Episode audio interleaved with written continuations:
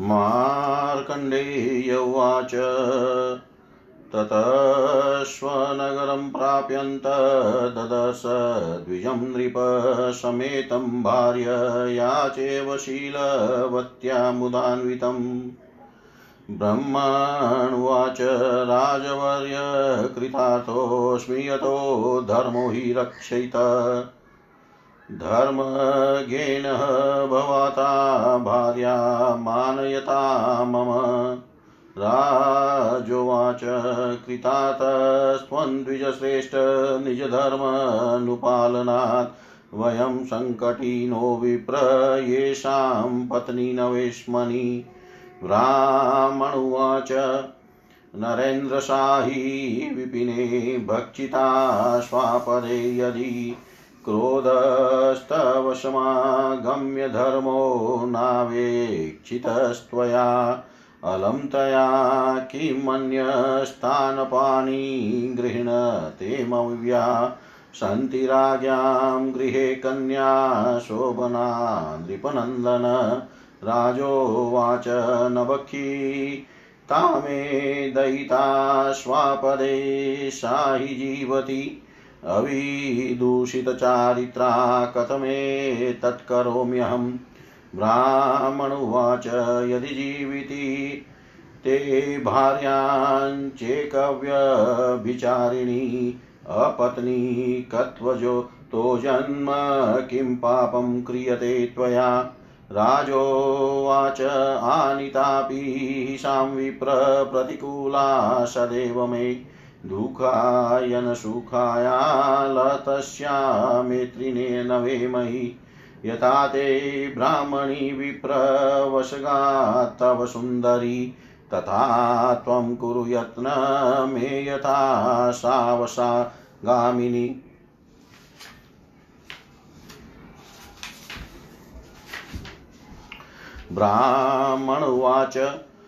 त्वयि सम्प्रीत्येतस्या वरेष्टिरुपकारिणी क्रियते मित्रकार्ये या मित्रविन्दां करोमि ताम्। अप्रीतयो प्रीतिकरीषाहि सञ्जननि परं भार्या पत्न्यो मनुष्यैन्द्रतान्तवेष्टि यत्र तिष्ठति सासु भ्रूस्तव भार्या महीपते तस्मादानीयतां ताते परां प्रीतिमुपेष्यति। तस्यास्तव हि ताथाय धर्मो यत्र न सीदति। मार्कण्डेय उवाच इत्युक्तशतुसंभारा न शेषा वनीपति आनिनाय चकारोष्टि स च द्विजशतं सप्त कृत्वशतु तदा चकारेष्टि पुनः पुनः तस्य राज्ञो द्विजश्रेष्ठो भार्या सम्पादनाय वै। यदारोपितमेत्रां ताममन्यत मामुनीष्वभतरै तदा विप्रस्तमुवाच नराधिपम्। आनियतां नरश्रेष्ठ यातवेष्टात्मनोऽन्तिकम् भुक्ष्वं भोगास्तया साधे यजयज्ञास्तथाधृत मार्कण्डेयुवाच इत्युक्तस्ते न विप्रेण भूपालो विस्मितस्तदा संस्मारतं महावीर्य सत्यसन्धं निशाचरम् स्मृतस्तेन तदा सद्य समुपेत्य नराधिपं किं करोमीति सोऽप्या अप्रणिपत्य महामुने ततस्तेन नरेन्द्रेण विस्तरेण निवेदिते गत्वा पातालमादाय राजपत्नी सुपाययो आनीता चातिहादेन सा ददश तदापतिम्। उवाच च प्रसीदेति भू, भूयो भूयो मुदान्विता। ततराजसरा जारभसापरीष्वजाहमानिनीं प्रिये प्रसन्न एवाहं भूयोऽप्यें ब्रवीषिकीम् पत्न्युवाच यदि प्रसादप्रवणं नरेन्द्र मयि ते मन तदेतदभियाचेत्वान्त कुरुष्व ममाहर्णवम्। राजोवाच निशङ्के ब्रूहि मतो यद्भवत्या किञ्चिदीप्सितम्। तदलम्ब्यन्नन्तेभिरुतवायतोऽस्मिनान्यथा पत्न्युवाच मदथ तेन गानेन सूता सप्ता सखीं। मूका भविष्यसीत्या अशा च मूकत्वमागता तस्या प्रतिक्रियाँ प्रीत्यामशक्रोति चेत् भवान्।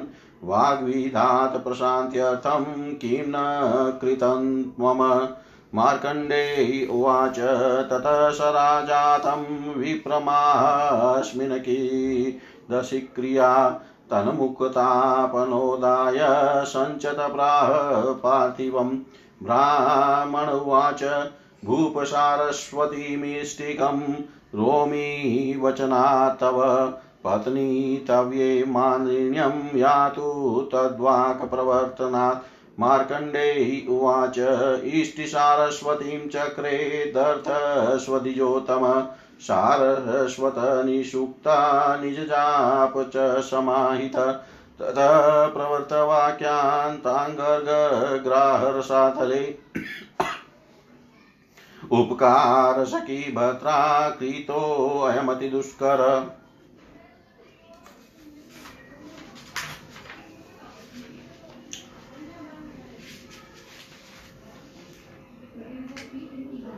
इति ज्ञानं समासाद्य नन्दाशीघ्रगतिपुरं। ततो रागीं परिष्वज्य स्वसखी मुर्गात्मजा तञ्च संस्तूय भूपालं कल्याणोक्त्या पुनः पुनः। उवाच मधुरं नागीकृतासनपरिग्रहा उपकारकृतो वरी उपकारकृतो वीर भवतायो ममाधुना तेनाश्यमा तेनाश्यामकृष्टहृदयाय भवेमि च श्रुष्वतः तव पुत्रो महावीर्यो भविष्यति नराधिप, तस्या प्रतिहन्त चक्रमस्यां भुवि भविष्यति। सर्वात् शास्त्रतत्त्वज्ञो धर्मानुष्ठानतत्पर मन्वन्तरेश्वरोधिमान् भविष्यति स वै मनु। मार्कण्डेय उवाच, इति दत्त्वा वरं तस्मै नागराजसुता तत् सखीतां सपरिष्वज्य पातालमगं मन्मुने। तत्र तस्य यासाधैरमत। पृथ्वीपते जगाम कालसु महान् प्रजापालयस्तथा। ततः शतस्यान्तनयोजज्ञे राज्ञो महात्मन पौर्णमास्यां यथाकान्तश्चन्द्रसम्पूर्णमण्डल। तस्मिन् जाते सुन्दप्रापु प्रजा सर्वा सहामरा देवदुन्दुभयो नेदुपुष्पवृष्टिपपात च।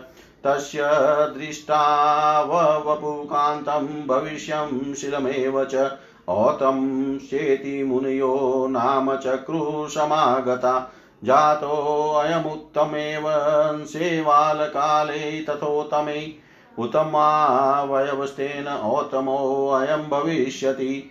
मार्कण्डेय उवाच उतमस्य सुतसोऽथ नाम्ना ख्यातं ततोत्तम मानुराशितप्रभावो भागुरे श्रूयतां मम। उत्तमाख्यानमखिलं जन्म चेवो तस्मस्य स। नित्यं शृणोति विद्वेंस कदाचिन्न गच्छति इष्टे दारेस्ततता पुत्रे बन्धुवा कदाचन। वियोगो नास्य भविता शृण्वत पठतोऽपि वा। तस्य मन्वन्तरं ब्रह्मन् वदतोमविस्तरां श्रूयता तं त्रयश्चेन् चन्द्रो ये च देवास्ततः प्रिय इति श्रीमार्कण्डे पुराणे औतं मन्वन्त्रे एकोनसप्ततितमोऽध्याय सर्वं श्रीशां सदाशिवाय अर्पणम् अस्तु ॐ नमः शिवाय, ॐ नमः शिवाय, ॐ नमः शिवाय। मार्कंडे जी बोले, अनंतर राजा उत्तम ने अपने नगर में पहुंचकर उस ब्राह्मण को सुशील भार्या के संग स्थित और हर्षयुक्त देखा। ब्राह्मण ने राजा से कहा, हे राज श्रेष्ठ मैं कृतार्थ हुआ हूँ, क्योंकि आपने धर्म जानने के कारण मेरी भार्या लाकर मेरे धर्म की रक्षा की है। राजा बोले, हे द्विज श्रेष्ठ अपना धर्म प्रतिपालन के कारण आप कृतार्थ हुए हैं, किंतु हे विप्र, मेरे घर में पत्नी नहीं है, अतएव मैं अत्यंत संकट में पड़ा हूँ। ब्राह्मण ने कहा, हे नरेंद्र, यदि उसको वन में हिंसक जीवों ने भक्षण कर लिया है तो आपने क्रोध के वशवर्ती होकर धर्म को देखा नहीं। अब क्या यदि नष्ट हो गई हो तो उसके मिलने की आशा छोड़कर अन्य कन्या का पाणी ग्रहण क्यों नहीं करते? हे नृपनंदन, कारण की राजाओं के घर में अनेक कन्याएँ हैं। राजा बोले, मेरी पत्नी को हिंसक जीवों ने नहीं खाया, अब तक विशुद्ध चरित्र से जीवित है। फिर किस प्रकार मैं स्त्री ग्रहण करूँ? ब्राह्मण ने कहा, यदि आपकी पत्नी अभी तक अव्यविचारणी होकर जीवित है तो तुम पत्नी परित्याग करके पाप क्यों करते हो? राजा बोले, हे विप्र, अपनी पत्नी के लाने पर भी वह सदा मेरे प्रतिकूल रहेगी। वह सुख का कारण नहीं है, केवल दुख का ही कारण है, क्योंकि मुझमें उसका स्नेह नहीं है। हे विप्रोतम जिससे वह मेरी पत्नी, मेरे वशीभूत हो, आप उसी में यत्न कीजिए। ब्राह्मण ने कहा, मित्रता की कामना करने वाले जो उपकारी श्रेष्ठ यज्ञ करते हैं, मैं तुम्हारी और तुम्हारी पत्नी की प्रीति के लिए वही मित्र विंदा नामक यज्ञ करूँगा। हे मनुजेंद्र, असंतुष्ट स्त्री पुरुषों की प्रीतिकारी और परम प्रीति उत्पन्न करने वाली शक्ति का देने वाला वह यज्ञ आपके निमित्त करूँगा। हे महीपते, आपकी वह भार्या जिस स्थान में वास करती है, वहाँ से उसको ले आओ। वह आप में परम प्रीति वाली होगी। उसके तुम्हारे हित के अर्थ ऐसे अवसर में धर्म नष्ट नहीं होता है। मार्कंडे जी बोले, वह राजा उत्तम ब्राह्मण का वचन सुनकर संपूर्ण यज्ञ की सामग्री लाई और उस द्विज श्रेष्ठ ने भी उल्लिखित यज्ञ किया।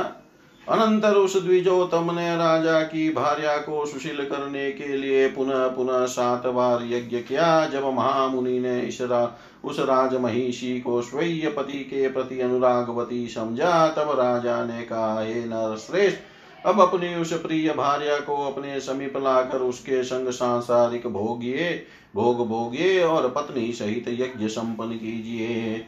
मार्कंडे जी बोले, उस ब्राह्मण का इस प्रकार वचन सुनकर राजा अत्यंत अचंभे में हुए और उसी समय महावीर शत प्रतिज्ञ उस निचाशर को स्मरण किया। हे मुने, महामुने, स्मरण करते ही उस निशाचर ने तत्काल वहीं उपस्थित हो उनको प्रणाम करके कहा कि मैं क्या करूँ? अनंतर राजा के सब विस्तार सहित कहने पर निशाचर पाताल में जाए, राजपत्नी को लेकर फिर उपस्थित हुआ। उसने आनकर हार्दिक अत्यंत प्रणय के सहित अपने पति का दर्शन किया और प्रीति युक्त होकर मेरे प्रति प्रसन्न हो, इस प्रकार बारंबार कहने लगी। अनंतर राजा ने उत्सुकता के सहित मानिनी पत्नी को आलिंगन करके कहा, हे प्रिय, मैं तुम्हारे प्रति प्रसन्न ही हूँ, तुम बारंबार क्यों कहती हो? राजपत्नी बोली, हे नरेंद्र, यदि आपका मन मेरे प्रति प्रसन्न हुआ है तो मैं प्रार्थना करती हूँ, आप मेरे यथा योग्य सम्मान की रक्षा कीजिए राजा ने कहा, हे भीरु, अपना विलासित विषय निशंक भाव से वर्णन करो। मेरे समीप तुमको कुछ भी अलक्ष्य नहीं है, मैं ही तुम्हारे अधीन हूँ, इसमें अन्यथा नहीं है।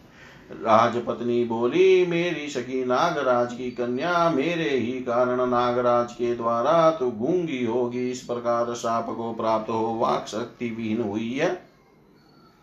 आप मेरे प्रति प्रीति के कारण यदि उसकी मुक्ता प्रसमनाथ प्रतिकार करने में समर्थ हो तो मेरा आप, आपने क्या कार्य नहीं किया?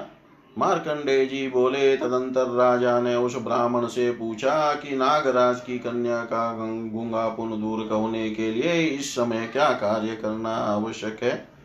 ब्राह्मण ने कहा, हे भूप, आपके वचनानुसार सारस्वती इष्टि करूँगा।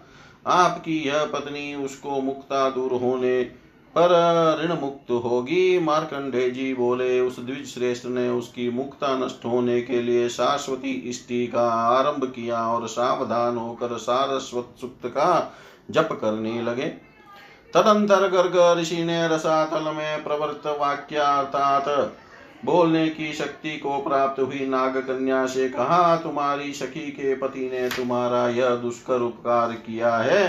नाग कन्या नंदा, यह जानकर शीघ्र गति से उस पुर में जाए, अपनी सखी रागी को आलिंगन और उन भूपाल के गुणगान करके आसन पर बैठ कल्याण वचनों के द्वारा मधुर भाव से बारंबार कहने लगी, हे वीर, इस समय आपके द्वारा में जो मेरा जो उपकार साधित हुआ है, उसने आकृष्ट हृदय होकर मैं जो कहती हूँ, वह सुनो।